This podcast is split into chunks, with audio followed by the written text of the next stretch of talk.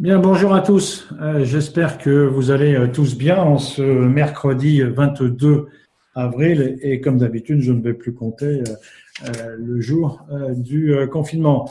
Donc j'espère que vous allez bien. Comme je vous l'annonçais hier, je vais avoir le privilège de vous parler de la direction de l'urgence et des opérations de secours. Juste peut-être avant, pour compléter le point de situation que je vous ai diffusé euh, hier. Peut-être que beaucoup d'entre vous ont euh, effectivement écouté les chiffres qui nous étaient donnés sur le nombre de personnes qui étaient censées être atteintes de cette maladie du Covid et des prévisions du nombre de Français qui seraient touchés d'ici le 11 mai. Comme vous avez pu vous en rendre compte, euh, ce, ces chiffres, ce pourcentage est extrêmement faible. Ce qui veut dire et ce qui doit renforcer le discours qui est le nôtre et que nous tenons euh, depuis le début euh, sur la vigilance que nous devons observer en période de post-confinement, donc à partir du 11 mai, et du respect des mesures barrières, parce qu'il est évident que le virus va continuer de circuler et que compte tenu de ces faibles pourcentage, eh bien effectivement le risque c'est qu'il y ait une transmission euh, massive et qu'il y ait encore une fois éventuellement une deuxième vague euh, qui pourrait être amenée à surcharger les capacités hospitalières. Donc continuons après le 11 mai d'être d'être prudents. pour le, le sujet d'aujourd'hui, je voulais partager avec vous euh, si euh, je retrouve euh, la présentation qui est la mienne, pourtant je l'avais préparée, je l'air d'avoir un petit souci technique parce que je ne la retrouve plus sur euh, ma présentation. Tant pis, je vais la faire euh, sans les diapositives, mais ça, ça, ça devrait, euh, ça devrait aller quand même, rassurez-vous. Donc, tout simplement, vous dire que je, je voulais vous parler de la direction de l'urgence et des opérations de secours que, que, que, je dirige au, au quotidien et, et, revenir un petit peu sur à la fois comment cette direction a été amenée à, à, à, exister et euh, comment euh, cette direction euh, fonctionne et quel est son rôle aujourd'hui dans, dans le rôle opérationnel.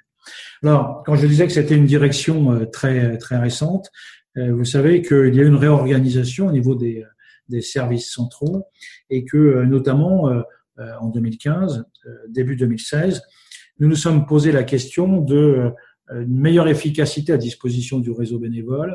Et donc l'objectif était de pouvoir réunir les compétences à la fois de ce que l'on appelait la DEVA, la direction de l'engagement et de la vie associative, euh, de la direction euh, de l'action sociale et de la direction de l'urgence et du secourisme, en une seule grande activité, en une seule grande direction pour mutualiser les compétences et permettre une meilleure efficacité de de, de, de, l'ensemble des collaborateurs euh, de cette grande nouvelle direction. C'est comme ça qu'est née la direction des activités bénévoles et de l'engagement. Alors initialement, il ne devait pas y avoir de direction d'urgence et des opérations. En fait, ce sont les événements de 2015. Euh, événements de 2015, alors pas seulement les attentats, mais aussi la situation aiguë des migrants, euh, notamment au cours de l'été 2015. Souvenez-vous de cette situation aiguë.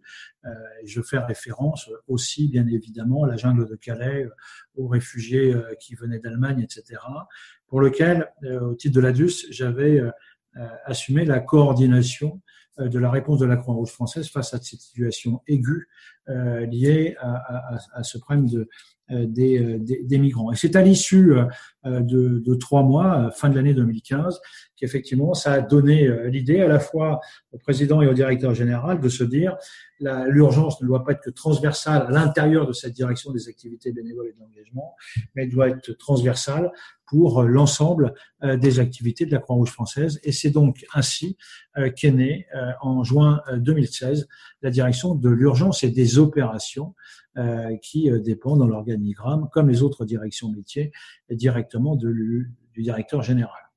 Alors en fait, euh, pourquoi cette décision? Comme je vous le disais, Euh, d'une part parce que on voyait bien que l'ensemble de ces événements, alors déjà les catastrophes, ça fait très très longtemps qu'en ce qui nous concerne, nous disons que la réponse au plan national aux catastrophes n'est pas euh, uniquement de, de répondre à, à, à, des interventions secouristes, mais concerne toutes les activités de la maison et tous les acteurs.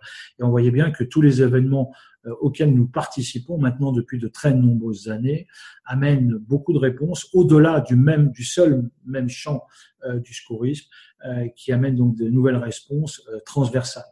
Et que de, de, de, la même manière, il était effectivement extrêmement important euh, de vouloir euh, pouvoir impliquer euh, tous les acteurs, quels qu'ils soient, qu'ils soient bénévoles, salariés, et quelles que soient les activités de la maison.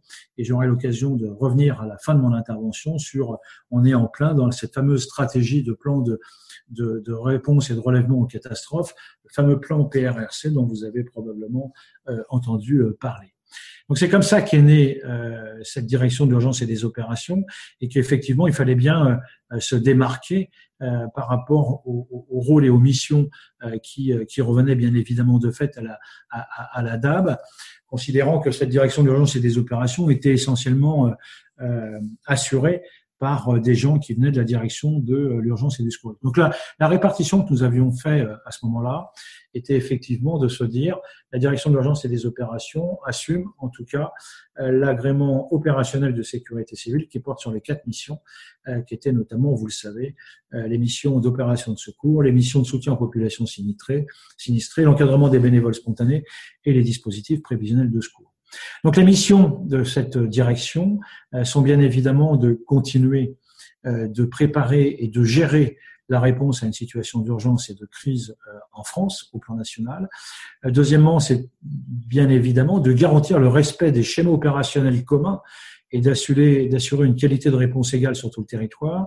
Schéma opérationnel commun et notamment euh, euh avec nos collègues de l'international et, puis aussi surtout l'ambition était de passer la, volonté de la maison était de passer comme ambition de passer d'une réponse secouriste à une catastrophe à une réponse globale de la Croix-Rouge face à la crise. Et c'est en cela que on voit que la marche était particulièrement euh, importante. Euh, voilà quelles sont euh, essentiellement, et, donc la troisième mission qui est, la nôtre, c'est d'apporter l'expertise en termes de et, de l'accompagnement pour tout ce qui est porté sur les missions de sécurité civile. Bien évidemment, un certain nombre de chantiers donc sont ouverts depuis euh, de, de, de, depuis de longues années. Alors certains existaient bien avant la direction d'urgence et des opérations, certains sont venus après, euh, comme effectivement de continuer de participer à la détermination de la stratégie euh, et des orientations dans le domaine de l'urgence et des opérations, d'anticiper, planifier, déclencher euh, une réponse à un événement national, comme je le disais tout à l'heure, euh, mais aussi de gérer les agréments opérationnels, puisque nous sommes redevables euh, notamment euh, des agréments de type A, B, C euh, et D, et de gérer l'ensemble des moyens opérationnels nationaux. voilà quelles sont les, missions. Alors en fait, nous sommes une petite équipe puisque nous sommes moins d'une dizaine. Alors j'ai envie de dire, et c'est probablement normal, pourquoi une petite équipe? Pour deux raisons essentielles. La première, c'est que notre objectif, bien évidemment, c'est de travailler avec toutes les directions euh, et toutes les composantes de la maison. Donc, euh, on va chercher l'expertise là où elle est et pour avoir coordonné un certain nombre d'opérations, notamment euh, sur la situation aiguë des migrants, où on, se rappelle pour certains l'opération à la suite des, des, trois ouragans dans les Antilles en septembre 2017. Eh bien, on va chercher l'expertise où elle est, que ce soit au niveau de la DAB ou au niveau de la DROI en ce qui concerne les différentes équipes, ou les expertises dans les métiers support qui ont toute leur importance dans les opérations de secours. Donc première raison, on va chercher l'expertise là où elle est, c'est-à-dire dans euh, dans les directions euh, dans les directions euh, de, de, du, du, campus. La deuxième raison, c'est que nous sommes assistés par une équipe de ce que l'on appelait les conseillers techniques nationaux opérationnels. Vous avez probablement entendu parler des CTNO. Aujourd'hui, on en a à peu près 80 qui sont qui travaillent avec nous. Soit ce sont essentiellement des bénévoles d'ailleurs, mais nous avons aussi quelques salariés qui viennent avec euh, leur expertise à laquelle je faisais euh, référence tout à l'heure. Que dans le, le, schéma de, l'organigramme de cette direction, nous intégrons aussi bien une composante avec des, des, des, gens qui sont salariés, mais nous avons intégré bien évidemment, au-delà même euh, des, euh, des CTNO, euh, des, des, membres bénévoles qui travaillent plus que très régulièrement avec nous, ce qui me permet d'ailleurs de faire un petit clin d'œil à, à, Hervé ou à Alain, que l'on appelle Boubouche pour ceux qui le connaissent. Euh, cette direction, euh, elle est donc, euh, il y a, il y a deux grands. vous savez que d'une part, on a une assistante au niveau de cette direction, c'est Nadia Amdawi. Pour ceux qui ne, la connaissent pas, Nadia est avec nous maintenant depuis le début de cette aventure, de cette nouvelle direction. Et vous savez qu'il y a euh, une personne avec euh, avec la, laquelle euh, je, je, travaille beaucoup, puisque c'est Florent Vallée. Florent que vous avez déjà vu un certain nombre de fois animer ce webinaire, qui est le délégué national du SCORIS de la planification et gestion des opérations. Voilà un beau titre pour Florent, qui permet effectivement de chapeauter toute la partie qui dépend de lui en trois secteurs d'activité. Une, partie planification, retour d'expérience, qui est animée par euh, Gwendoline euh, la Trébi. Cette partie, elle est, elle est importante. Alors la planification, aujourd'hui, euh, on voit bien la nécessité de parler de continuité d'activité. Puis surtout, avec cette crise, on voit bien la nécessité de parler de, de, de retour d'expérience. Certains la connaissent peut-être parce que, effectivement, elle était au pôle formation de la DUS dans une, dans une vie antérieure.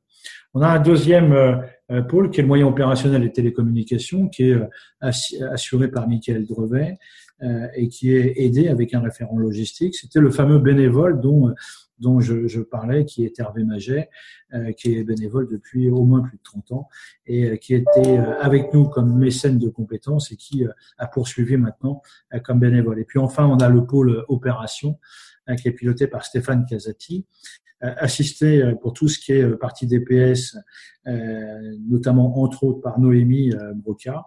Et puis, on a euh, on a effectivement, euh, sous la coordination de Stéphane, à la fois le, groupe CTNO dont je parlais tout à l'heure, un groupe aussi euh, que je voulais, j'ai le plaisir de vous présenter, c'est ce qu'on appelle les opérateurs du centre opérationnel. On a réussi maintenant depuis deux ans ou trois à impliquer 70 à 80 personnes du campus qui ont suivi une formation particulière de 48 heures, euh, la, enfin de deux jours. La première journée étant la formation de TCAU, la deuxième journée une formation plus spécifique au centre opérationnel, ce qui permet à ces euh, salariés du campus de venir soutenir le centre opérationnel quand euh, on a, on a besoin. Voilà, et, et, et au regard euh, de euh, de ce, ce, pôle planification gestion des opérations. Euh, on a aussi maintenant depuis depuis un, un an et demi à peu près, euh, le pôle santé réduction des risques de catastrophe qui est animé par euh, Philippe Testa et qui est aidé euh, par Mercedes dans le cadre des projets de réduction des risques de catastrophe. Donc vous voyez, en fait, c'est pas une si petite équipe que ça, puisque heureusement, on le voit bien aujourd'hui, puisque aujourd'hui, de nombreuses compétences extérieures à la DIOS viennent effectivement nous aider dans la gestion opérationnelle de cette crise. Euh, voilà, voilà très rapidement, euh, mais, ça me faisait plaisir. D'abord parce que euh, d'abord je trouve que c'est une équipe extraordinaire. alors bien évidemment, ils sont tous impliqués depuis depuis le 15 janvier sur la gestion de cette crise à des postes opérationnels divers. donc ils le sont depuis plus de trois mois et c'est l'occasion pour moi euh, de rendre hommage avec euh, tous ces gens avec qui euh, je, je, partage mon quotidien maintenant depuis des mois ou des années. Et il me paraissait normal que de pouvoir rendre hommage à, l'énorme travail qu'ils effectuent et surtout l'état d'esprit dans lequel dans lequel ils le font. Et je voulais je voulais le saluer. Tout l'intérêt, effectivement, vous l'avez compris, c'est de travailler sur cette transversalité et c'est probablement pour nous euh, vous savez que nous avons adopté, le conseil d'administration de la, Croix-Rouge française a adopté au mois d'octobre euh, une stratégie sur euh, la préparation, sur la réponse et le relèvement des catastrophes qui, pour nous, représentent probablement l'avenir. Euh, ce, plan PRRC, euh, on l'a déjà présenté aux responsables d'activité, que ce soit les DTUS ou les, les, DTS, qui reposent sur quatre parties. La première, c'est sur la connaissance de la crise. C'est vrai qu'on aura beaucoup à étudier sur cette crise sanitaire. La deuxième, qui est sur un créneau important sur lequel il va falloir forcément que l'on s'investisse davantage, c'est sur la préparation. Pas seulement la préparation au titre de, de la Croix-Rouge, mais aussi sur la préparation du citoyen. Tout l'intérêt aussi, la troisième partie, c'est de continuer à développer cette préparation opérationnelle indispensable, euh, et euh, même si effectivement elle a fait preuve d'efficacité, euh, on doit continuer à améliorer notre réponse opérationnelle. Et puis la quatrième partie repose sur, on s'inscrit dans la durée, notamment en termes de réhabilitation et d'inscrire toutes les actions, notamment de post-urgence, dans la durée, dans la, dans la durée en vue de, de relèvement. Voilà euh, ce que je voulais vous dire sur euh, cette, cette direction, comme vous le voyez, qui est une direction euh, jeune, euh, petite, euh, petite par le nombre de salariés, qui est grande par le nombre de personnes qui sont impliquées. Et on voit bien heureusement que cette équipe, c'est cette équipe qui a permis depuis le 15 janvier non seulement de répondre aux différentes sollicitations opérationnelles euh, qui euh, nous sont arrivés depuis le 15 janvier, mais en même temps que cette période d'anticipation de préparer les phases successives. Et c'est vrai qu'elles sont arrivées, ces phases successives, extrêmement vite. Qui aurait cru euh, que le 17 mars, l'État français aurait décidé d'un confinement qui durera deux mois vous voyez que notre travail n'est pas non plus fini, puisqu'il faudra, et là je ramène au point d'hier, revenir sur le post-confinement. Voilà, euh, très rapidement, euh, mais je ne pouvais pas m'empêcher euh, que vous avez bien compris toute la fierté pour moi que de vous présenter cette, cette direction, ce qui, au travers d'eux, me permet aussi de saluer encore une fois le travail que les uns et les autres vous effectuez, sans lequel effectivement nous serions incapables de pouvoir assumer ce qui est attendu à la fois de la part des pouvoirs publics, des, des, secours publics et surtout des gens qui ont besoin de nous. Et une fois de plus, euh, le mot du jour, c'est de vous dire euh, merci, et j'en rajouterai un deuxième, c'est euh, bravo. Voilà pour le sujet d'aujourd'hui.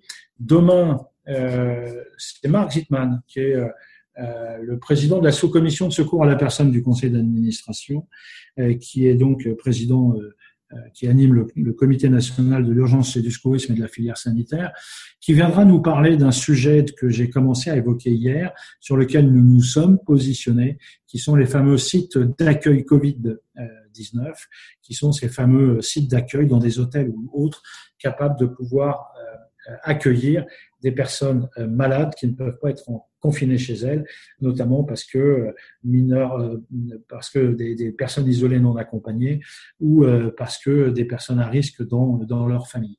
C'est donc Marc qui nous parlera de tout ça demain. Pour aujourd'hui, c'est donc terminé. Vous étiez encore plus de 150 euh, au bout de la sixième semaine, c'est bien. Et surtout, vous êtes entre 1500 et 2000 tous les après-midi à vous connecter pour écouter ce, ce point. Euh, nous en sommes ravis. Je vous souhaite une très très bonne journée. Euh, et puis je vous dis, prenez soin de vous et à demain.